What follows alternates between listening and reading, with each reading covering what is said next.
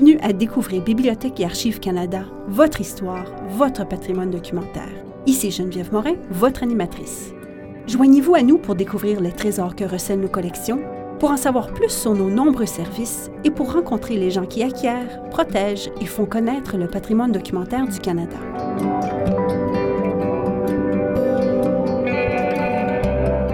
L'approche du mois de novembre, nous prenons le temps de réfléchir aux sacrifices des hommes et des femmes qui sont allés à la guerre afin de préserver nos valeurs et nos libertés. Le Corps expéditionnaire canadien, ou le CEC, était composé de plus de 640 000 hommes et femmes qui ont servi pendant la Première Guerre mondiale et a été indispensable à la victoire des forces alliées. BAC a entrepris l'énorme tâche de numériser ces 640 000 dossiers de service afin de les mettre gratuitement à la disposition de la population. Depuis le mois d'octobre 2017, 80% de ces dossiers peuvent être consultés sur notre site Web. Pour de nombreux descendants des vétérans de la Première Guerre mondiale, la recherche des dossiers de service de leurs proches ouvre un monde de renseignements nouveaux sur leur famille. Pour un employé de BAC, cela ne suffisait pas. Dans cet épisode, nous nous entretenons avec Tim Hack au sujet du parcours incroyable qu'il a entrepris afin de se rapprocher de ses arrière-grands-pères qui ont combattu dans les camps adverses de la Première Guerre mondiale. Dans le cadre de son rôle de spécialiste de l'imagerie numérique, Tim est tombé sur des dossiers du CEC dès qu'il a commencé à travailler à BAC.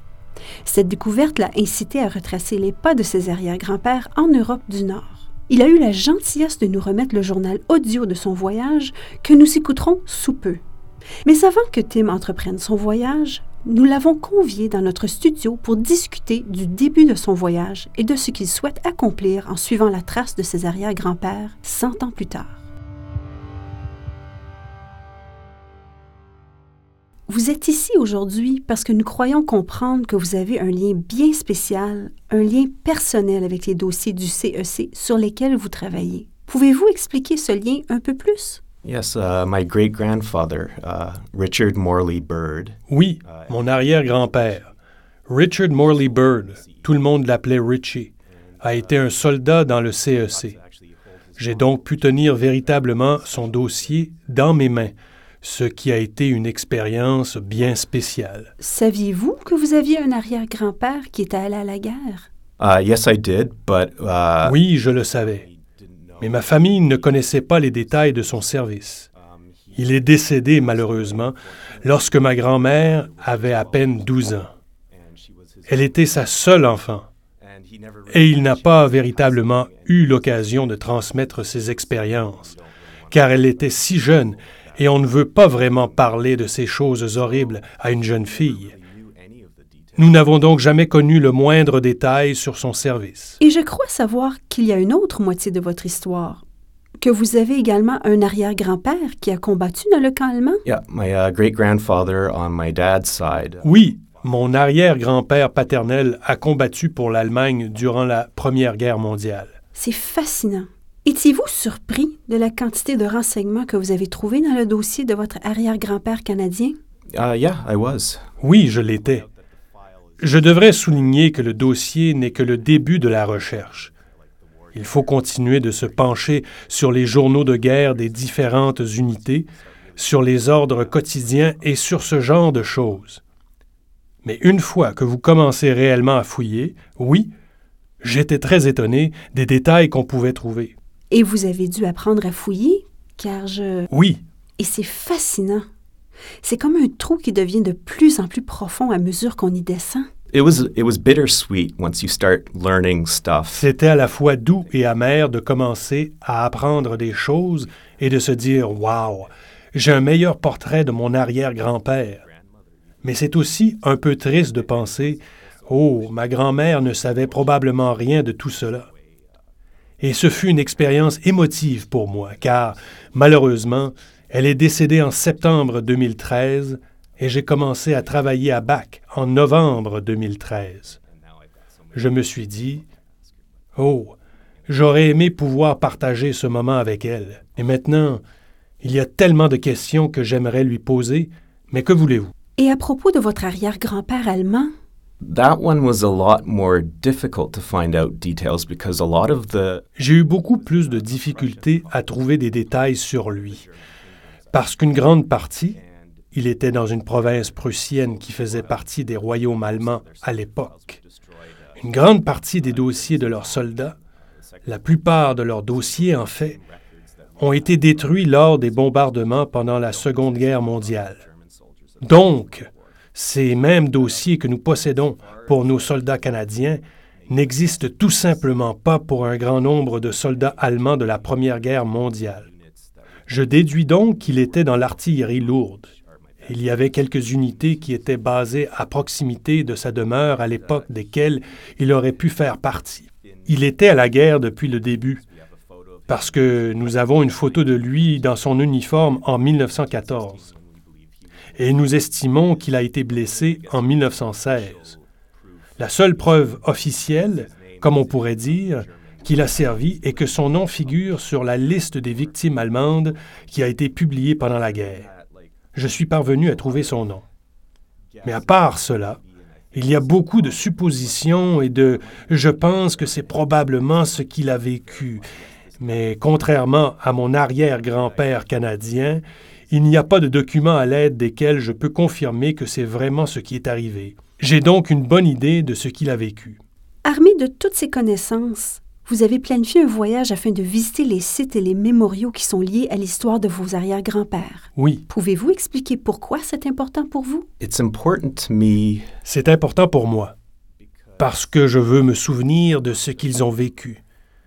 Le sentiment de savoir que si je n'avais pas obtenu cet emploi et si je n'avais pas commencé à faire des recherches sur eux, les connaissances sur ce qu'ils ont fait et ce qu'ils ont vécu se seraient perdues au fil du temps et personne dans ma famille n'aurait jamais rien su. C'est donc comme un pèlerinage.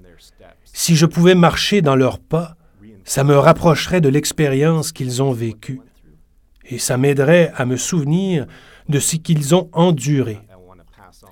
Je veux aussi transmettre ces connaissances à d'autres personnes afin qu'elles puissent passer d'une génération à l'autre dans ma famille.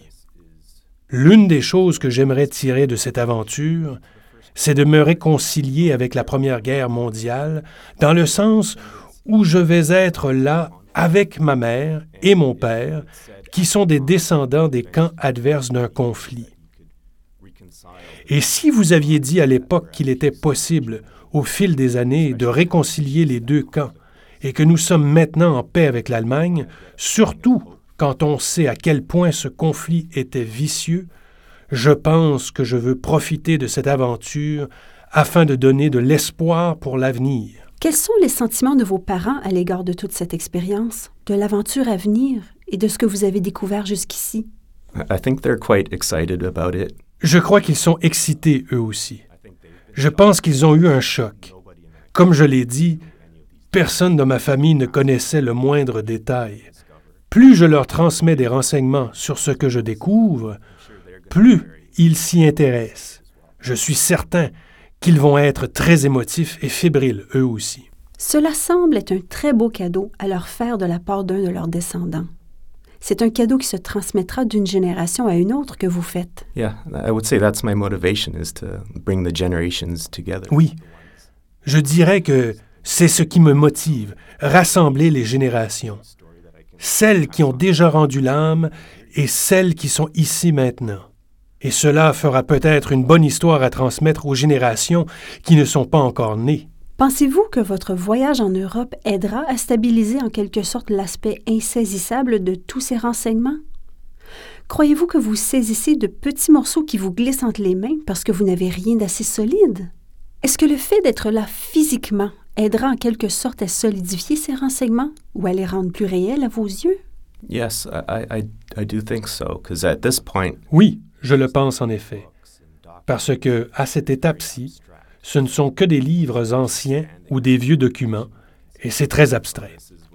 Mais une fois que vous vous trouvez réellement à l'endroit en question, vous pouvez dire que c'est ici qu'il a subi une attaque au gaz, ou que c'est là où il a failli être tué.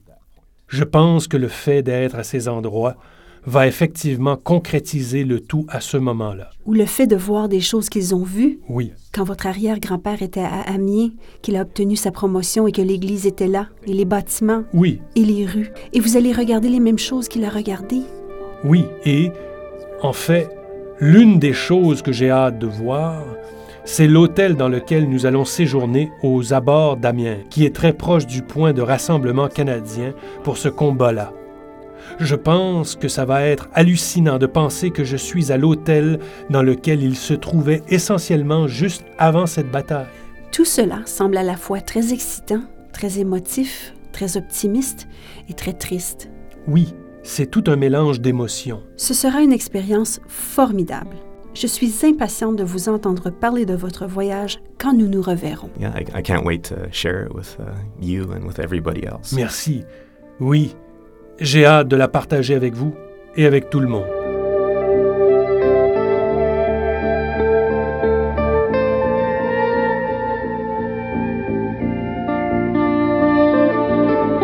Nous aurons l'occasion de parler avec Tim de l'impact émotif de son voyage un peu plus tard. Écoutons d'abord le journal audio de son expérience.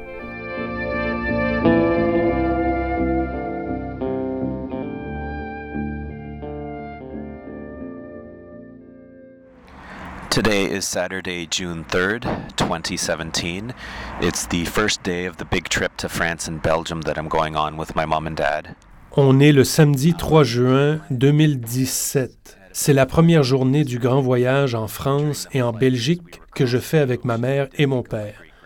Notre avion a atterri à Paris vers 5h30 ce matin. Pendant le vol, tandis que nous traversions l'océan, j'ai effectivement pensé à mon arrière-grand-père Richie Bird.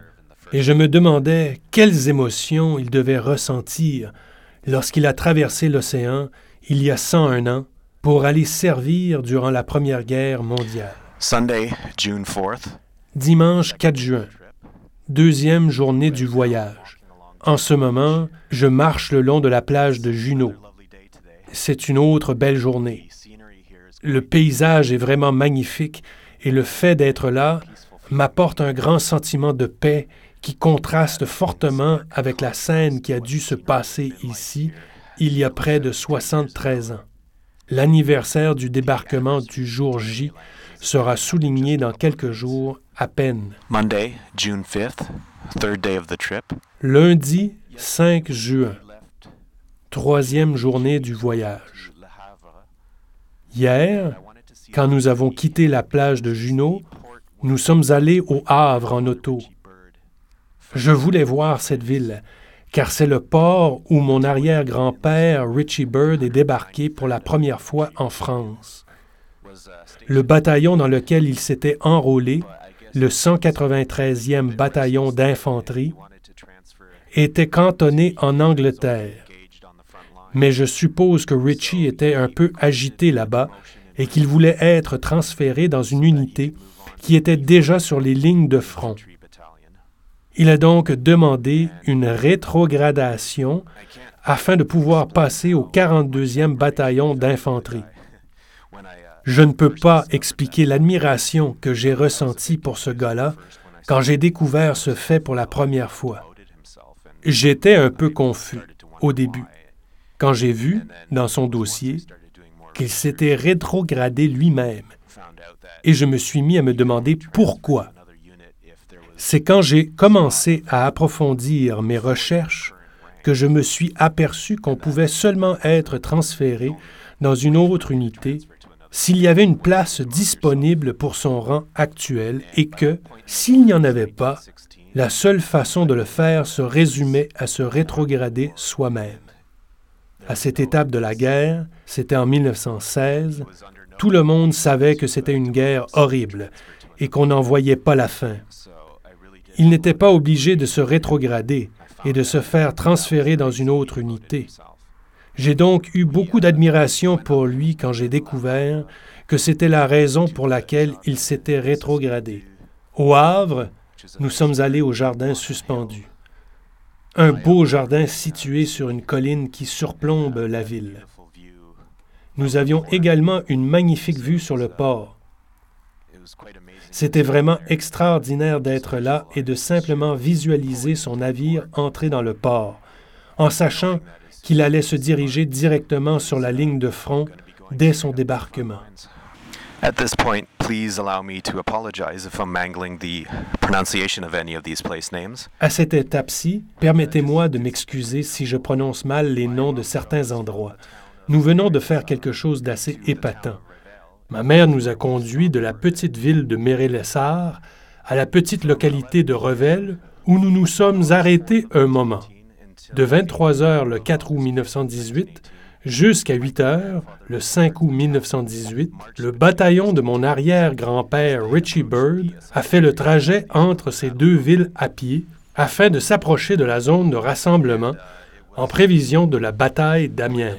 C'était assez formidable pour nous tous de voir physiquement la distance que cette unité a dû parcourir en une seule nuit.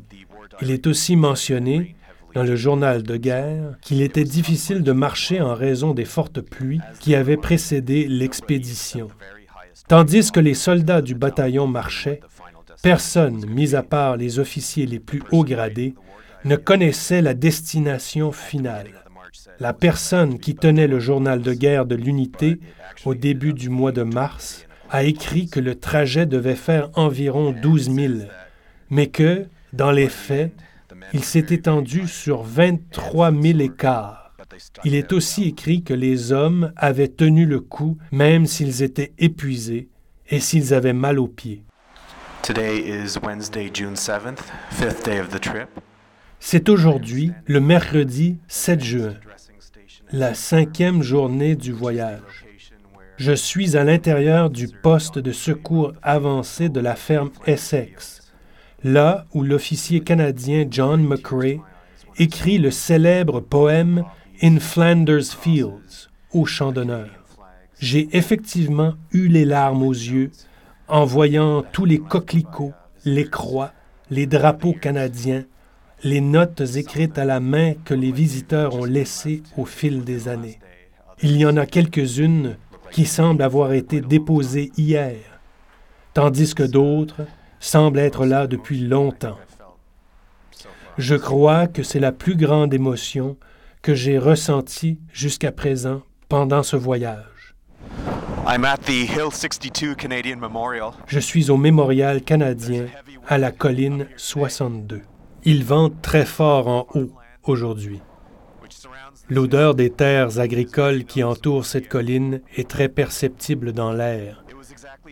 Il y a exactement 100 ans aujourd'hui, au petit matin, la bataille de Messine a commencé par la détonation d'une série de grosses mines tout le long des lignes allemandes. La colline 62 était située à l'extrême nord du champ de bataille. Les mines ont détonné plus au sud, le long de la crête à partir d'ici. Avant l'invention de la bombe atomique, c'est le long de cette crête qu'il y a eu les plus grosses explosions créées par l'homme de l'histoire, que l'on pouvait supposément entendre jusqu'en Angleterre.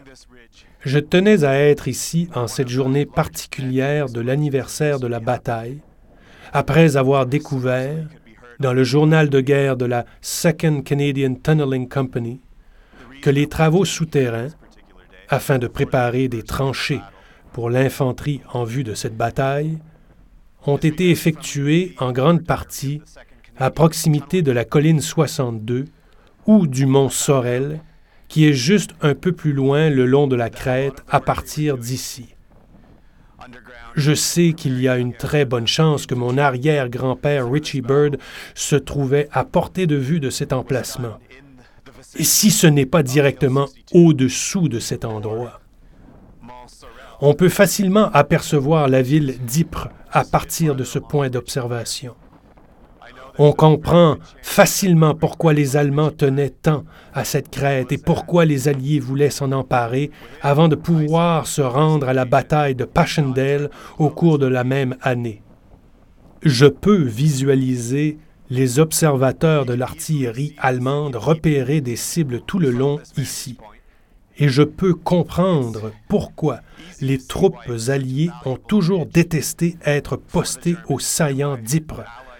La menace de la mort planait autour d'eux pratiquement chaque jour qu'ils étaient postés dans cette région.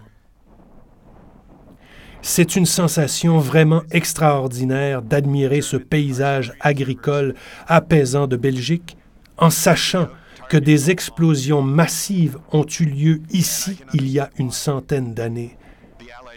Aujourd'hui, on voit surtout des vaches broutées dans les champs entourés de fermes.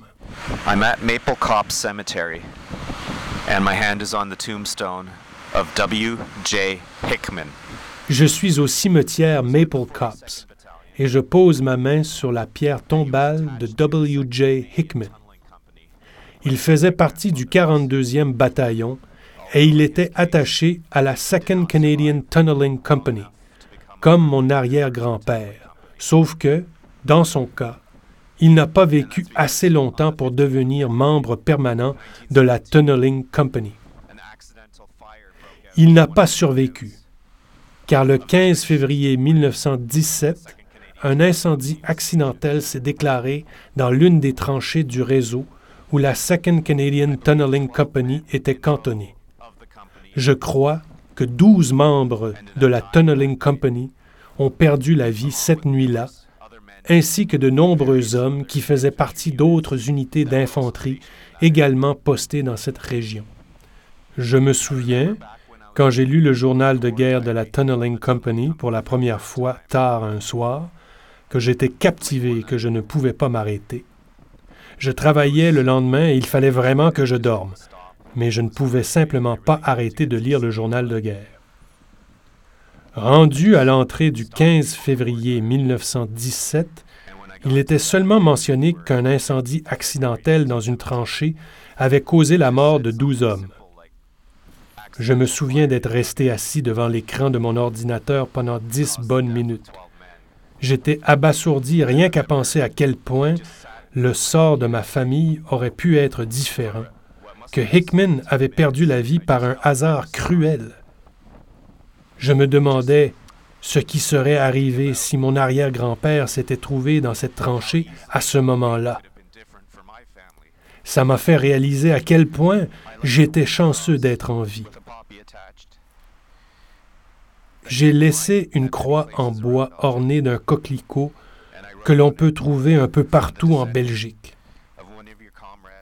J'y ai apposé l'inscription suivante De la part des descendants de l'un de vos camarades. Repose en paix. Nous ne t'oublions pas. Wilson. Friday, June 9th, seventh day of the trip. Vendredi 9 juin, septième journée du voyage nous avons fait un arrêt à Kiev-Rochin, où l'unité de mon arrière-grand-père Richie Bird, le 12th Battalion Canadian Engineers, effectuait des travaux. En réparant les routes, en remplissant les cratères, quand l'armistice est entré en vigueur le 11 novembre 1918. À l'époque, les soldats ont décrit l'annonce de l'armistice comme l'un des silences les plus sinistres qu'il vous sera jamais donné d'entendre. Quand le coup de 11 heures a sonné, de nombreux soldats ne savaient même pas comment réagir. Mais c'est une atmosphère complètement différente dans la région aujourd'hui. Saturday, June 10th. It was uh, one week ago from today that we landed in Paris to begin this amazing trip. Samedi 10 juin. Il y a une semaine aujourd'hui, nous atterrissions à Paris et commencions ce voyage extraordinaire. Nous nous sommes rendus jusqu'au mémorial du Canada à Vimy. Ce monument est aussi impressionnant en personne qu'on le dit. Le trajet à travers le village jusqu'au monument a été assez émouvant, de nombreux drapeaux canadiens étant suspendus aux maisons des habitants. Sunday, June 11th, ninth day of the trip. We've stopped at the village of Halak. Dimanche 11 juin, neuvième jour du voyage. Nous nous sommes arrêtés au village de Hallock. Je n'ai pas eu l'occasion jusqu'à présent de parler de mon autre arrière-grand-père, Jacob Hack. Il a combattu pour l'Allemagne pendant la Première Guerre mondiale. Je n'ai pas pu parler de lui parce qu'une grande partie des dossiers prussiens ont été détruits pendant la Seconde Guerre mondiale. Contrairement à mon arrière-grand-père Richie Byrd, je ne peux pas simplement consulter le journal de guerre de l'unité de Jacob Hack, déterminer le trajet que cette unité aurait emprunté et voir les villages que Jacob aurait traversés en cours de route. Néanmoins, ma tante Mélanie m'a raconté une histoire qui lui vient de son frère Doug. Quand mon oncle Doug n'était qu'un enfant, il a rencontré Jacob Hack et il a appris quelques histoires de guerre en allemand qui ont été traduites en anglais. L'une des histoires qu'il se souvient d'avoir entendues concernait un incident où des Allemands avaient libéré un gaz toxique qui, à mi-chemin, tandis que le vent changeait de direction, a été repoussé vers leur ligne. À la fin de l'histoire racontée par Jacob, plusieurs de ses propres camarades avaient subi des blessures causées par le gaz et un nombre considérable d'entre eux avaient péri. C'est au fil de mes recherches que j'ai découvert une série d'attaques dans la région de Hollock vers la fin du mois d'avril 1916. C'est durant la deuxième de ces attaques que le changement de direction du vent a provoqué le désastre dans le camp des troupes allemandes. Je n'ai pas vraiment réussi à trouver une autre situation qui correspondait totalement à la description de mon oncle Doug. Je suis, par conséquent, assez certain que c'est dans la région du Hollock que mon arrière-grand-père Jacob Hack a subi des blessures causées par le gaz. C'est donc l'un des quelques endroits par lesquels il est vraisemblablement passé, et c'est plutôt émouvant d'être ici. Il y a de grands pans de son service qui sont un mystère complet pour moi. Tuesday, June 13th. I've lost track of what day of the trip it is. Mardi 13 juin. J'ai perdu le compte des jours du voyage. Nous avons fait un arrêt dans un cimetière allemand dans la ville de Thiocourt-Regnéville. Comme je l'ai fait pour Hickman en Belgique, en laissant une croix en bois à son lot, je voulais faire quelque chose de semblable pour un soldat allemand. Je suis devant le lot de l'officier d'infanterie Nikolaus Schwinn, qui est mort le 29 janvier 1918. Je lui ai laissé un message sur la croix en sa mémoire. Je me suis servi d'une traduction en ligne afin de le mettre en allemand. Je ne sais pas si le message sera entièrement exact et, comme je ne veux pas massacrer la prononciation en allemand, je vais simplement vous dévoiler le message que j'ai laissé comme suit. Repose en paix, cher Nicolaus. D'anciens ennemis sont maintenant des amis, de la part d'un Canadien. J'ai choisi de rendre hommage au soldat allemand Nikolaus Schwinn car j'ai découvert l'an dernier trois cartes postales qui étaient en vente en ligne et que j'ai achetées.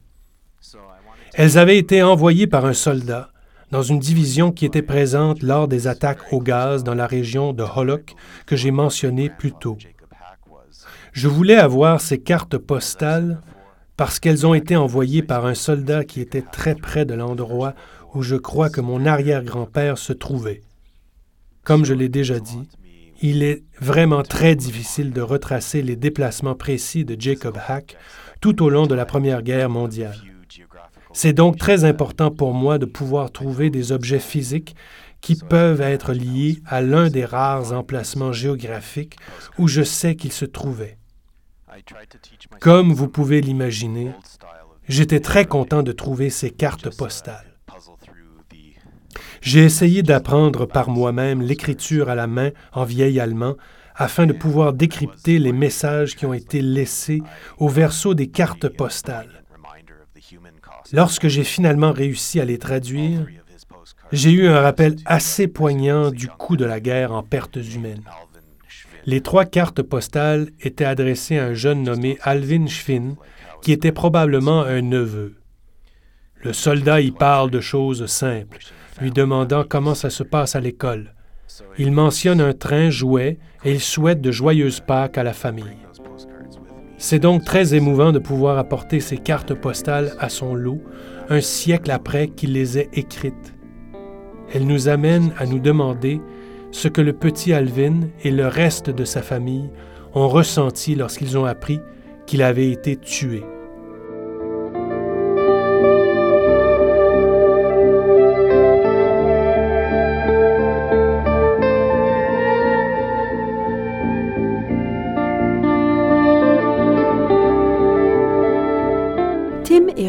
Rencontrer au studio après avoir pris le temps de réfléchir un peu à tout ce qui s'était passé au cours de son voyage.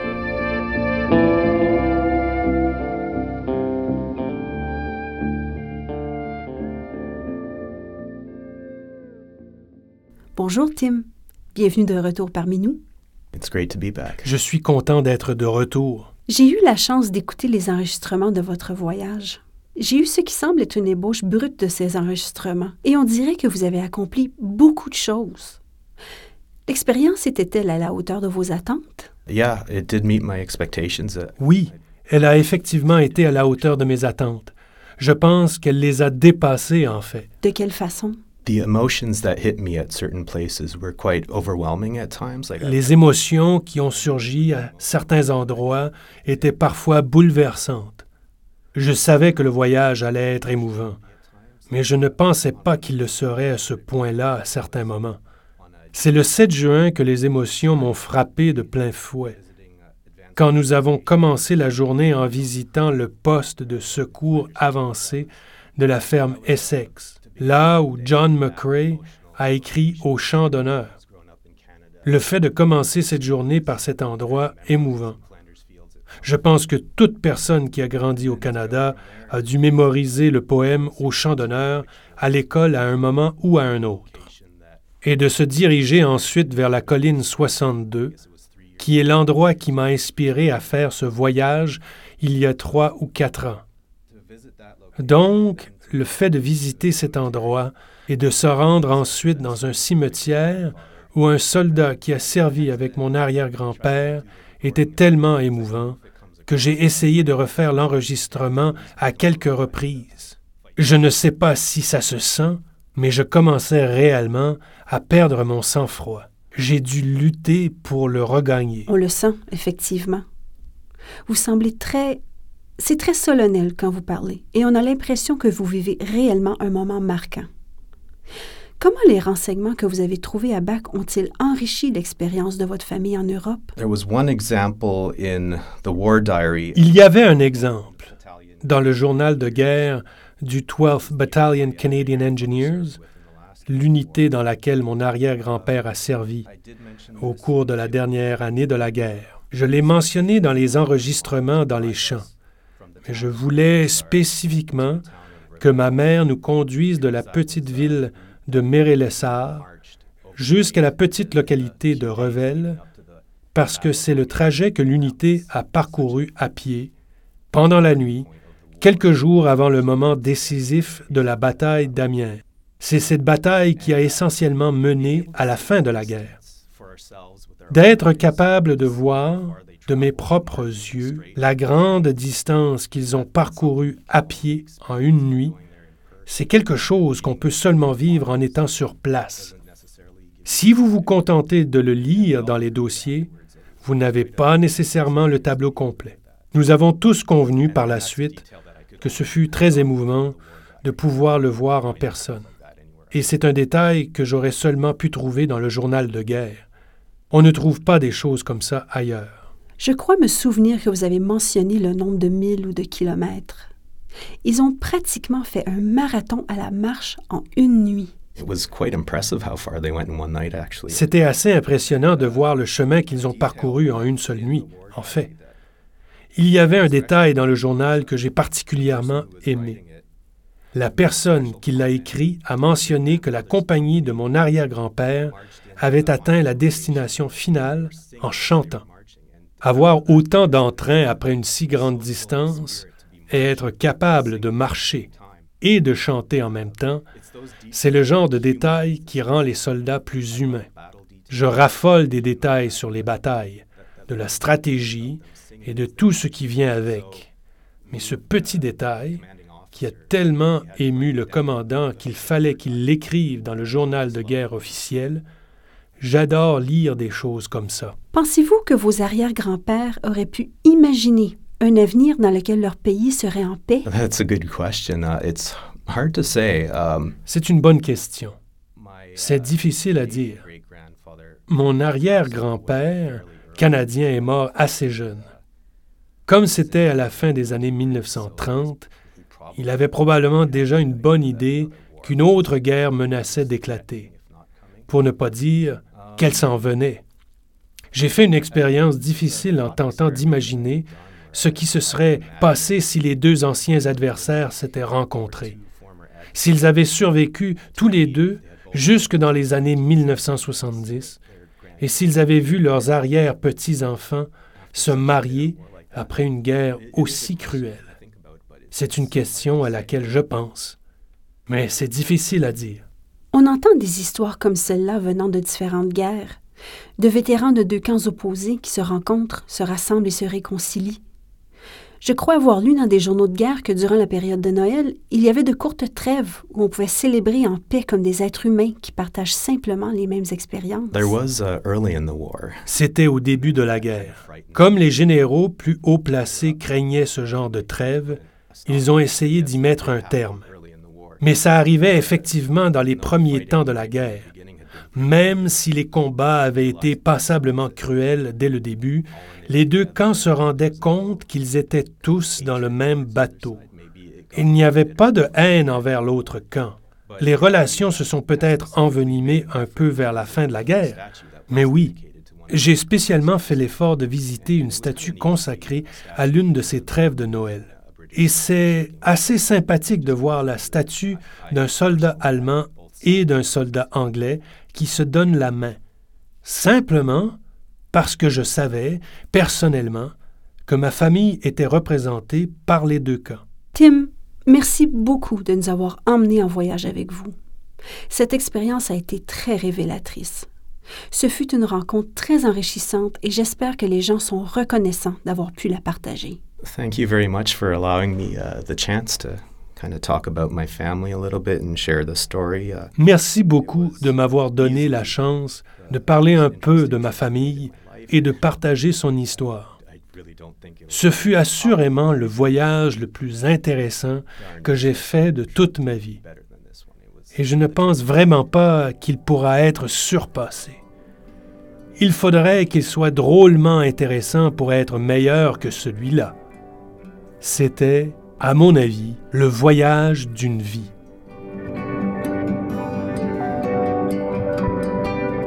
Pour en savoir davantage sur les ressources de bac qui sont liées à la Première et à la Seconde Guerre mondiale, veuillez visiter le portail Patrimoine militaire sur notre site Web. Pour voir les photos émouvantes du voyage de Tim, vous pouvez accéder directement à un lien menant à notre album Flickr à la page de l'épisode de ce balado. Nous avons réalisé plusieurs émissions liées au patrimoine militaire du Canada.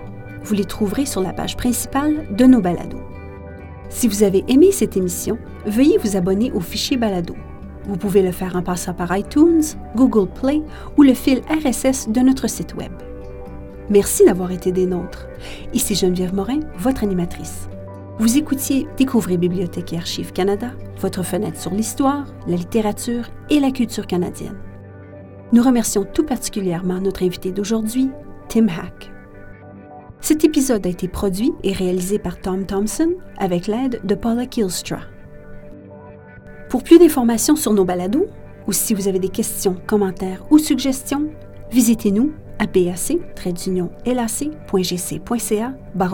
balado au pluriel.